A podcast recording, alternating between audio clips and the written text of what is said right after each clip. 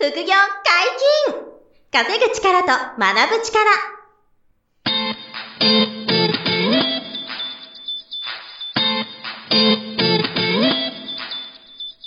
この番組は稼げるようになりたいを叶える副業アカデミーの提供でお送りいたします。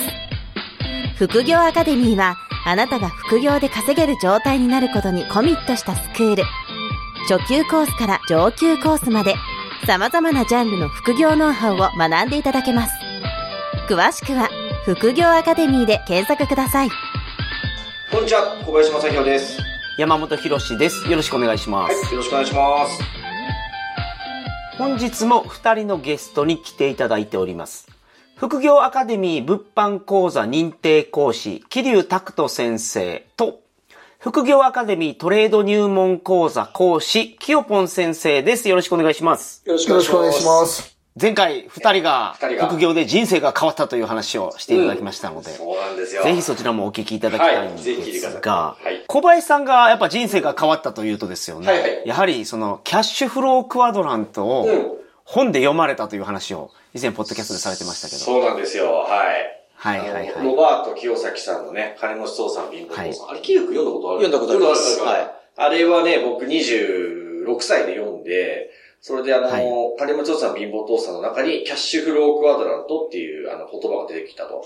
で、あの、ESBI っていう言葉が、あの、4つのお金の受け取る立場みたいなね、感じで、あの、はい。ESBI っていうのを教えてくれた本で、で、E はエンプロイーなんで、従業員さん。会社や、えー会社のサラリーマンの方とか、あと公務員の方もここですね、うんうんうん。エンプロイー。で、これが左上にあると。で、左下が S のセルフエンプロイド。これ事業、自営業者、はい。個人事業主の方ですね。で、組織に、あの、はい。所属はしてなくて、一人で仕事して稼ぐみたいな、えー形で、はい。あの、E の人よりも、えっ、と、ちょっと頑張った分稼ぎやすいけど、組織に守られてはいないっていうか、まあそういう、こう、うん一長一短があると。で、この E と S の人は左側にいて、あの、働いて収入を得る、いわゆる労働収入クワドラントって言われますと。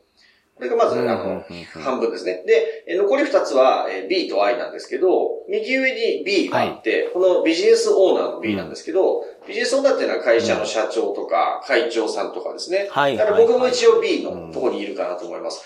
で、えっ、と、はい。従業員さんがいたり、えーオフィス構えたりとかしていて、えっ、と、うん。その仕組みや組織で、えー大きな数値を作っていくみたいな、えーことをやっていると。はい。で、えっ、と、右下に I、インベスターがいますと。うん。インベスターは投資家なので、えー株式投資家とか、FX トレーダーとか不動産投資家とか、まあ、仮想通貨に投資してますとかね、えーあのそういったあのはいものがインベスター投資家というふうになっていうん。て、で、この B と I は、あの資産収入クワドラントとか、権利収入クワドラントって言われることが多くて、えー持っている仕組みや資産がお金を生むよと。で、えっと、ん。自分が働いたものに比例しせずに、働かなくてもお金が得られる、あの、仕組みも作れるし、えーうん。あの、すごく大きな数字を作れる可能性もあるけど、まあ、一方で、えっと、うん。リスクも取っていると言いますか、えーまあ、ビジネスオーナーはね、その雇用するとか、オフィス構えるとかっていうリスクを取りますし、投資家も、あの、お金が減るリスクは常に取ったりとか、まあ、不動産だったら借金するリスクとか、これ取って、あの、うん。仕組み資産を手にしているというのが、あの、まあ、一長一短なのかなというところで、で、これが大きく ESBA という特徴があるんですけど、で、今回何をあのうん。話したいかというと、あの、まあ、うん。キリュウ講師、た、えー、キヨポン講師は、えっと、物販やトレードで、まあ、人生を変えてきた二人なんですが、で、この二つの物販とトレードは、どのクワドラントに当てはまるかっていうのを定義してみると、これは、あの、はい。物販は、セルフエンプロイド系だなと思ってまして、いわゆる実動で自分でやる作業をして稼ぐビジネスがセルフエンプロイドの物販。で、はい。えっと、FX などのトレードっていうのは、これ投資なので、えっと、インベスター。ん右下のインベスターに入ってくるなと思っていて。で、うん。えっと、これを、うんあの、それぞれ副業でやれるなって思っていると。これがすごくいいななるほど、なるとほど。思ってるんですよね。はいはいはい。だ E クワドラントの会社員の方が、あの、S クワドラント系で物販やったり、I クワドラント系ではい投資トレードやったりっていうことができるので、この S と I うんを、あの、二人の講師が、えーやってきているというところで、それぞれのメリット、デメリットがあるんですよね。その辺ちょっとこう、はいはいはいキャッシュフロークワドラントイメージ持ちながら、あの、お話をしていきたいなっていう、ちょっと長くなりましたけど、そんな感じでお届けしたいと思います。なるほど。はい小林さんはやっぱりこのキャッシュフロークワドラントをうん、公立の中学校でも講演会で喋られてるだけあって、そうなんです。すごく慣れてますね、ももうねう。中学生向けにも分かりやすくお話しされてるんで。そう、中学生に、そう、えっと、もう合計380名ぐらいの中学1年生に、キャッシュフロークワードの体育館で皆さんにそう説明してるので、はいはいはい、はい。だいぶ長くなりましたなかなか難しいと思うんですよ、その中学生に説明するっていうのは。そうそう。そうなんですよ。もっとね、あの、紐解いて話すような感じなんですけどね。そうそう。はいはいヒカキンはどこにいると思うとかね。あ、そうですよね。そうそうそう。ヒカキンさんを出したりとかそうそう、そうやってキャッシュフローカードを説明するんですけど、はい。まあでもそれを、あの、今回二人のゲスト講師の二人も、あの、ちゃんとこう S と I をね、どっちもやってきてる、あの、二人なので、まあちょっとその辺を、具体的に物販とトレードに落とし込んでね、話していければなと思ってるという感じなんですけど、はい、お願いします。まず、あの、まあ、えっ、と、桐生さんに聞きたいのは、あのですね、えっ、と、物販は、まあ、セルフエンプロイド系かなとはい思いますけどね。これ、いいところと悪いところ、メリット、デメリットってどうかなと。はい。まあ、まず、じゃあちょっと悪いところから先にお話ししようかなと思うんですけど、えっと、一言で言うと、とにかく地味です。はい。残念ながら、残念ながら、残念ながら地味なんです地よ。はい。味、地味か。やっぱ副業やりたいって言えばお金を稼ぎたいっていう人がいて、まあお金を稼ぐって、まあきらびやかな世界だと思うんですけど、もう残念ながら地味で、僕の彼女ですらずっと僕物販やってるんですけど、はい。何パソコンずっと見て、あの、買って家に商品いっぱい届いて、発送して、で、銀行口座見てニヤニヤしてるっていう、もう本当に何をしてるかわかんないぐらい地味なんですよ。地味うんで、やっぱり時間、まあ、本業もありながら時間作ってやらなきゃいけないっていうところはやっぱり地味で、うんまあ、一攫千金は狙えないですよね。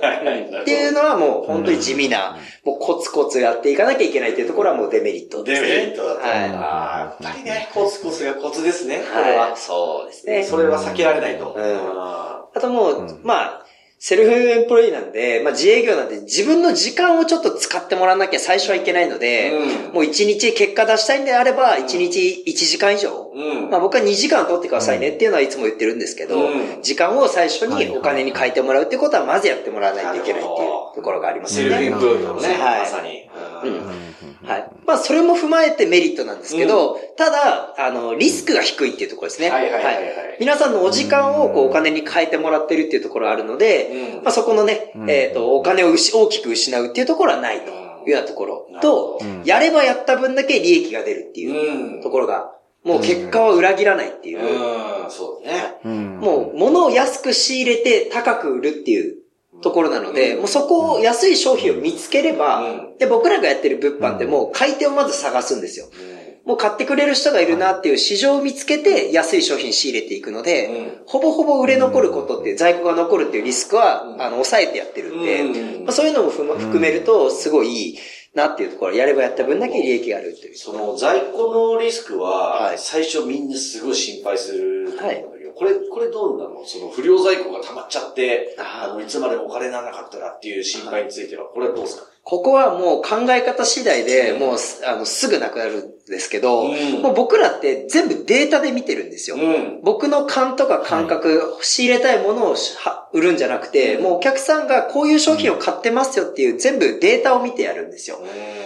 えっ、と、例えば、1ヶ月でお客さんがもう、えっ、と、累計 Amazon で50個買ってますと。うん。で、今出品者数が10人いますと。だから1ヶ月で1人5個ぐらいは売ってるんだよねっていう商品を見つけたら、じゃあまずは1個だけ仕入れて販売しようかっていう、うんそこで自分でリスクを抑えられるんですよね。なるほどね。っていうのができるっていいですよね。実際、あの、桐生君のその、はい自分でやってる物販の方で、はいな、何日ぐらいでその、なんていうの、ものが売れてっていうのは、あ逆に一番長く在庫持っちゃったなっていうとさ、どれぐらいこう売れないで持ってる、ああ、そうですね。えっと、基本的に新品の商品はもう1週間以内で売れますね。はいえ僕が、例えば、一週間以内に売れてくんだそうです。先週仕入れて販売した商品はもうほぼ完売してるんで、すごい。はい。もう新しく仕入れをそんなスピード感で売れてくんだね。売れてきます、売れてきますねあとそういう在庫管、在庫リスクを抱えたくないんで、うんあの回転率のいい商品を扱っていくっていうようなこともしてますね。なるほど、なるほど。はいねそれって結構見つかるもんですか？一週間ぐらいで、はいその手元から売れていく商品っていうのは。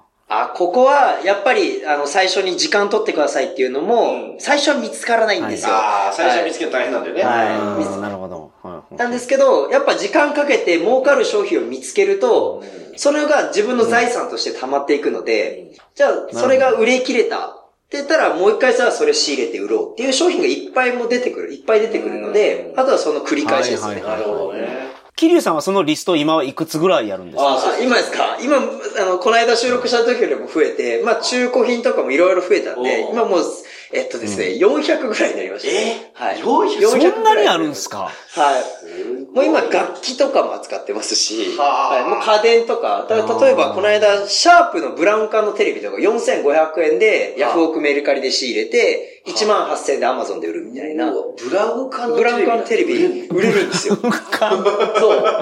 売れこれも売れんのって僕も思ってるんですけうどん、データで売れてるっていうのが見える。勘じゃないからね。そうなんですよ。ちゃんと売れてるなっていうのを調べた上で、は当たり絶対売れるって思って買ってたら案の定売れたっていう。売れるっていう。すごい。それはじゃあ、ブラウン管のテレビがなんで売れるかって調べるんじゃなくて、はい。もうただただデータで売れてるやつを探してくるってことなんですね。そうです、そうです。へだから宝探しみたいに、はいあ、もうこれ売れるなって分かったら、宝物見っけみたいな感じでリサーチして仕入れるっていう感じだよね。そうです、そうです。すごいね。え、うんで、そっか、あの、鉄板商品が、ま、ま、こう400リストぐらいはあって、はいで、常にこう、ちょいちょい追加してってるっていうあ、そうです。ちょいちょい追加加してってますねなる。ほどね。あうーんその400商品商品の中には売れない商品もある。はいはいはい例えば、スキー用品とかもあるんですけど、それは今はもう全然扱ってない季節的には今売れないとか。季節によって、なるほど、なるほど。そうですはいはいはい冬になったらその仕入れがまた出てくるっていうはい感じなんで、なるほどね。やっぱ大変なこともあるけど、なんと楽しさが常にある感じ？あありますありますね。あまあそれで売れて稼げんだもんね。そうです。あ、売れたみたいな。はそれ嬉しいし楽しいよね。い。リサーチしてて儲かる商品見つけたら、口に出して言いますもん、僕も。チャリーンってね。見つけた？チャリーンっていうのは。それはさすがにオーバーじゃない。チャリーは言うかっていうね。まあ一人では言わないですけど、彼女がいたら、らチャリーンチャリーン見つけたよ、みたいな。はいはい、みたいな。いやー、でもなんか物販のね、その、ちょっとコツコツやる大変さとか、あの、あるけれども、あと在庫怖いなっていう恐怖心が最初あるけれど、ちゃんと正しくリサーチして、はい。コツコツやっていけばだんだん上手になって実績ついて、はい。アカウントも信用ついてきて、いい値段で売れるようになってっていうのが、そうですね。で、。ちょっと仕入れ資金も増えれば、ちょっと高単価なものを仕入れて売るっていうのも増やしていけるしっていうはい。感じだよね。だから5000円で始めたい人は5000円の商品なので、うん。10万円出せるよっていう人は10万円仕入れればいいしっていう、もう調整できるのメリットですよね。うん。今って5万とか10万ぐらいの商品も結構取り扱う。ああ、使いますし、あー1個売れてっていうのも。はい。えーすごいすね。これがだから、まあ、エスクワドラント系の副業の、あまあ、代表的な物販のね、まあ、メリット、デメリットを簡単にちょっと今教えてもらったんで、ちょっと今度右下のクワドラントであるアイクワドラントの中でも一つ人気の、まあ僕の中で副業とも言ってますけど、まあ投資の一つでトレード、トレードがあるので、うん。これちょっと今日も更新今度聞きたいのは、はい。あの、トレードを、あの、まあ副業みたいにこうやる人たちにとってのはい。メリットとデメリット、これちょっと教うんうん。えてほしいなと思うんですよ。そうですね。えー、まあ、さっき、桐生くんが言った、まあ、物販系、まあ、実動系のものと、まあ、あの、比べてみると、えー、やっぱりこう、はいえー、まあ、悪い面でから、あの、こちらも、あの、言言わせていただくと、デメリットからいきましょう。デメリットね。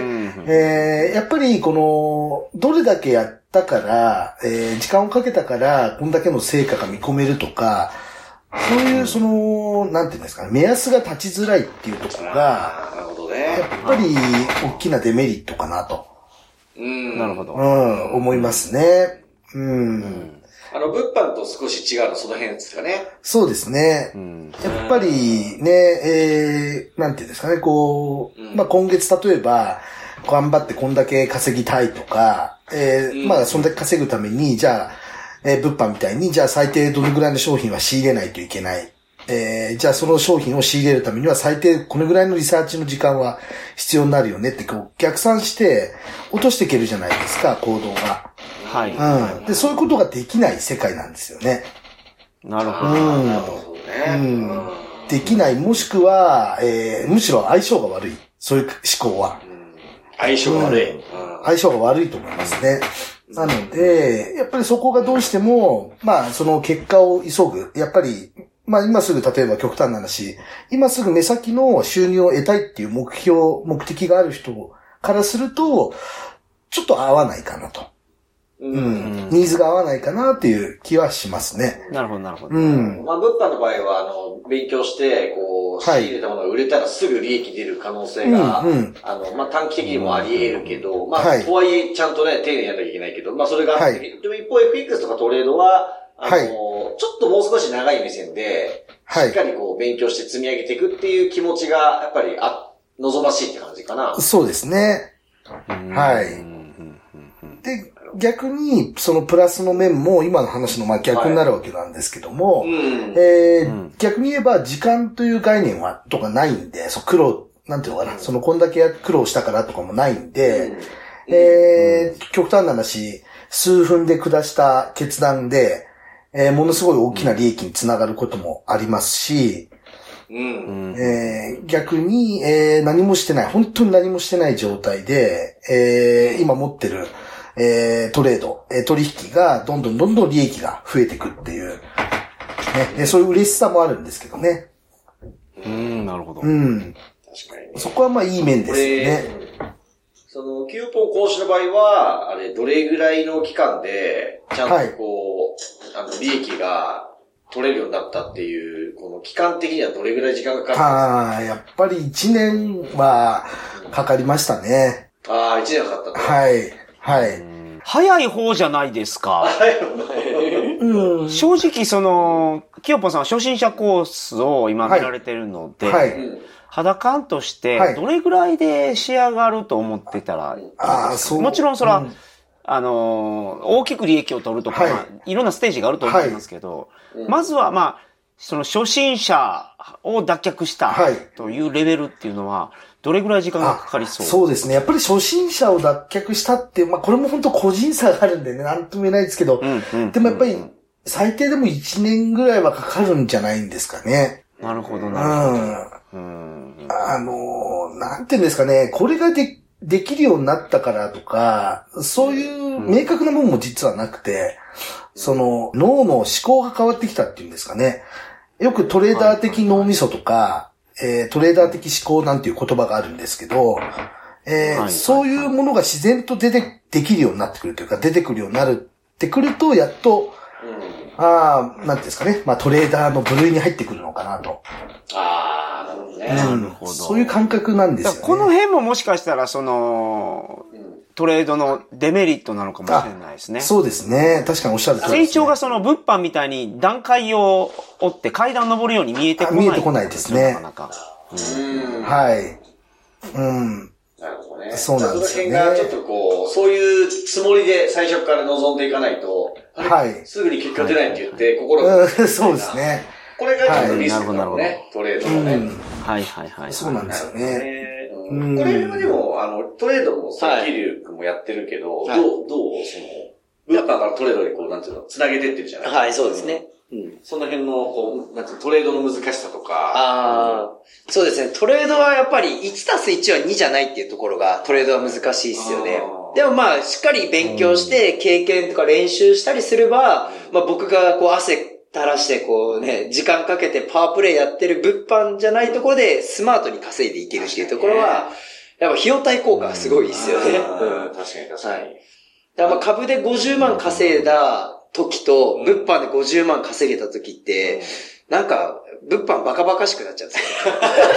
こんな一生懸命リサーチして、出品して50万。まあ、この50万も嬉しいですけどう、ん株でポチッ、ポチっていうまあね50万は、ポチポチだーっていうのは。で、まあ、金銭感覚狂わないようにはしてますけど、ぶうんあの株とかトレードは。なるほど。ただ株の場合は、待たないといけないんですもんね。その状況が出るのを。そうですね。はい。そう、そうそう。うんあの、しかも含み損が出る場合も当然あって、そうですうんうわぁ、含み損でも我慢しなきゃなっていう時もあれば、完全考察と違えばね、そこで負けを認めて、はい。損切りする辛さも当然あって、逆にね、考察通り行った時に、まあ、例えば、ちょっと元本が500万とかだと大きいから、まあ、500万ぐらいとして、それで10%プラスが取れれば、これ50万円だからね。そうそうそう。で、そうするとその物販のね月利50万円と比較した時の、うん。うわ、これだけで50万増えたみたいなのね、うん資金が増えるほど FX とか株のトレードの世界は感じるっていうのはね、そうですね。間違いなくあるから、うん、なるほど、なるほど。この辺って、あれ、企業の構想としては、その、資金、資金量と、うまくはい生み出される、その収益っていうのは、なんかはい FX は比較的、その、小資本でもできると思うんですけど、うんうん。あの、この辺の魅魅力ってどうですか？その、そうですね超資金、高収益みたいな。はい。あのー、え FX はその少資金でできるっていうところは、まあいろ、いろんな理由があるんですけども、うん。まあ一つにレバレッジがね、たくさん使えるっていうところと、あとは取引量の、まああの、単元っていうものが、うんえ小さく、要は細分化されてるんですね。だから、例えば株とかでいうとこと例えると、えー100株からできないようなところが、1株からできるみたいな、うん。そんなようなイメージなんですよね。うんなるほど。だから、少資金からもトライできると。うん。で、ただやっぱり少資金で始めるっていうことは、利益も、えー、まあ損失もね、もちろんですけど、最初は小さい、えー、テーブルでやらなきゃいけないので、うん。だからそこもね、えー、まあコツコツやっていかなきゃいけないとか変わらないんですけど、うん。う。ん。チャンスのこう、なんていうんですかね、窓は開いてると思いますけどね。うんはい。ちなみに、100万円、あ、前回の音声で言ってました、あの、うまくいった時は100万とか150万、あの、1ヶ月に収益取るっていう話してたんですけど、はいあの、それぐらい、その収益を生み出す時に、使ってる自己資金ってどれぐらいだったんですか、当時ですね、多分、4、50万とかそれぐらいだと思うんですよね。えー証拠金として多分使うので。えー実際口座にはもうちょっと入ってたりするんですけども、うん。う、うんん。その時々でね、はいえー出出勤しちゃったりするんで、はいはいはい。うん、上下するんですけども、うん。でも基本やっぱりあの、なんていうんですかね、急少ない資金でたくさんお金を増やすこともできるんですけど、えそれは結構資金に対して圧力をかけていくんで、えーまあ、えー、言ってしまえば簡単に言うと、まあ、リスクをちょっと多めに取っていかないといけないので、うん。まあ、その、うん、その分ね、えー、じゃあその勝率でカバーしていかなきゃいけない、うん。ううんん、面もあったりするんで、まあちょっと力技っぽくなるんですよね、どうしても。うん。あの、うん少資金で、えっ、と、大きく収益取ろうと思えば、思うほど、はいあの、そういう多少なリスクは出てくるそうですね。で、結構無理をしないといけなくなるんで、なるほどね。う。うんん。まあ可能ですけども、まあ本来はもうちょっと、なんていうんですかね、こう慣らしてやってった方が、うん。うん、安全にはできると思いますね。うん。なるほど。うん。まあ、4、50万の元本で、100万以上で出すことはやってきてるけど、はい。まあ、ある程度、べあの、リスクもちゃんと分かった上で取って、そうですね。その上で生み出した収益だからはい。だから、もうちょっとあの、トレード入門講座とかで勉強する皆さんって、最初はどれぐらいを目指していけばいいのかね、その、あ、えっ、と、これぐらい、ねうんこれぐらいの資金で、これぐらいの利益を出ることを、なんか半年後には目指したいとか、なんか、おおよそイメージはあったりするしますはい。えー、資金の、まあそれこそ10%出れば上等だと思うんですよね。うん。超すごいよね、うん10%。そうそう、すごいと思うんですよ。月利10%ってすごいんで、うん。うん。まずはそこかなとっていう感じだよね。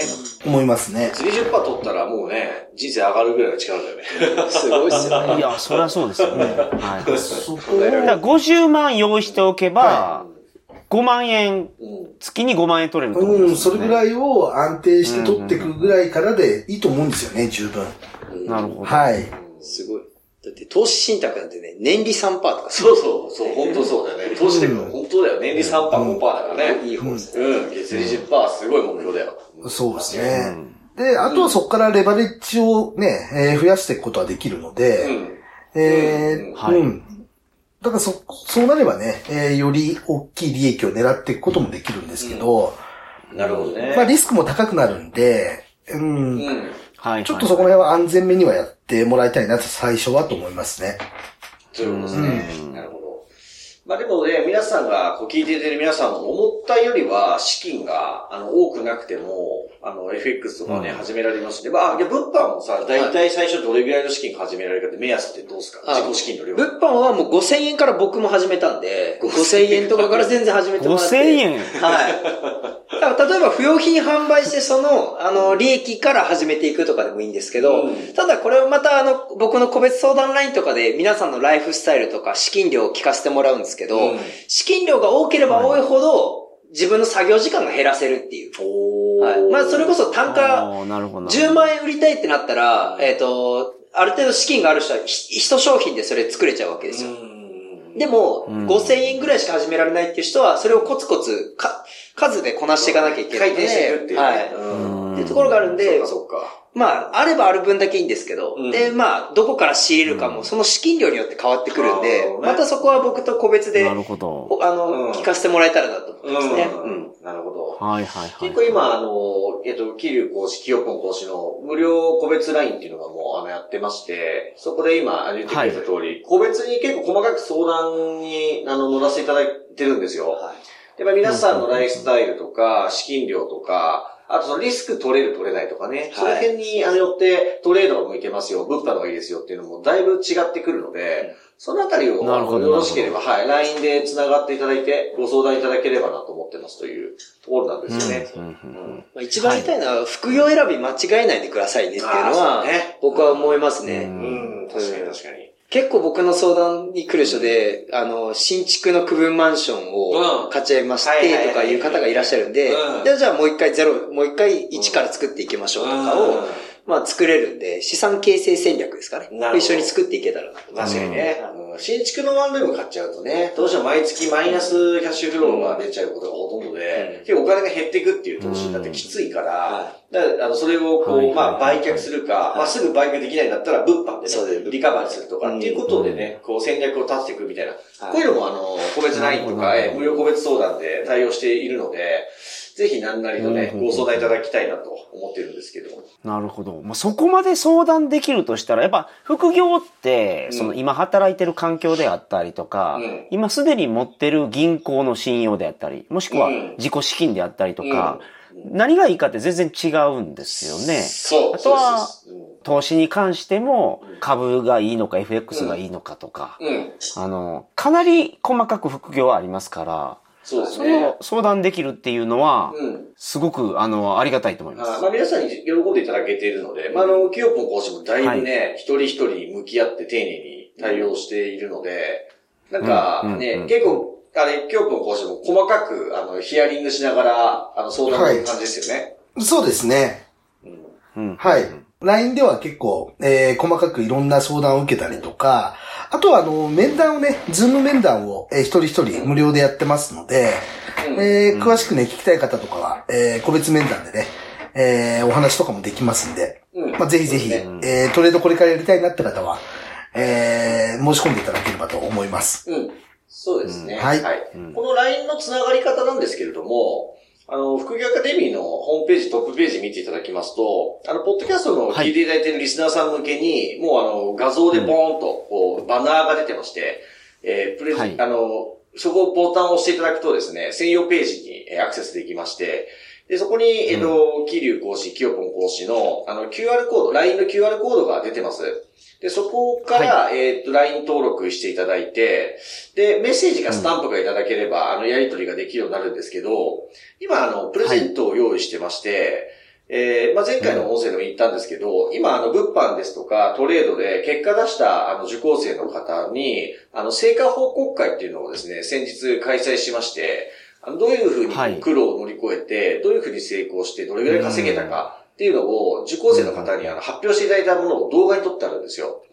で、これを、はいはいはいあの、気流講師ラインとか、清本講師ラインに繋がっていただいた方には、あの、プレゼントをさせていただきますので、はい。あの、LINE 繋がっていただいたら、今、キーワードで、ゴールデンウィークの GW、二文字ですね。GW とメッセージを LINE でいただいたら、あ、この音声聞いていただいた方だってわかるので、えーそちらのメッセージを送っていただけたら、あの、ご希望の成果報告会動画をプレゼントさせていただきますのでね。ぜひ、あの、動画を見ていただきながら、ははいい、何でもご相談いただければなと思いますので、ぜひご検討いただきたいなと思っております。はい。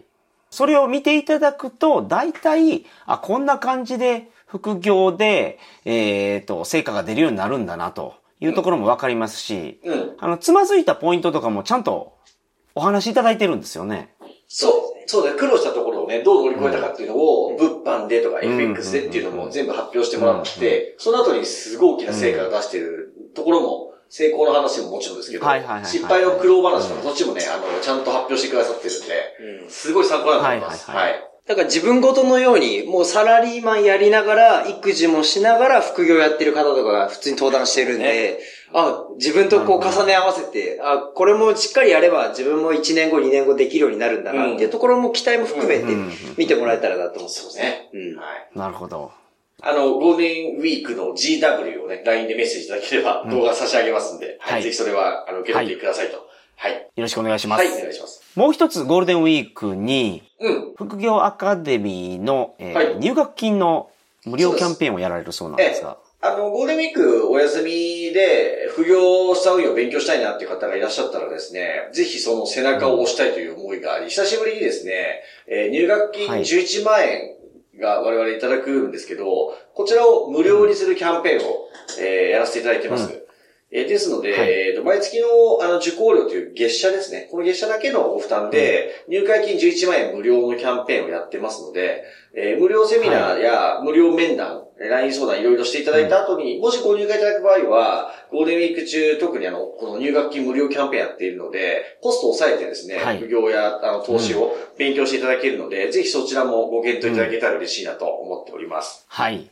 この入学金が無料になるということは、それが自己資金になって、そうです。副業に回せるということですからね。うん、その通りですね。はい。どうぞよろしくお願いします。はい本日もお疲れ様でした。はい、ありがとうございま副業解禁稼ぐ力と学ぶ力、そろそろお別れのお時間です。お相手はした。小林正宏と、桐生拓人と、キヨポンと、山本博史でした。さよなら。さよなら。さよなら。この番組では皆様からのご質問を大募集しております。副業に関する疑問、質問など、副業アカデミーウェブサイト、ポッドキャストページ内のメールフォームよりお送りくださいませ。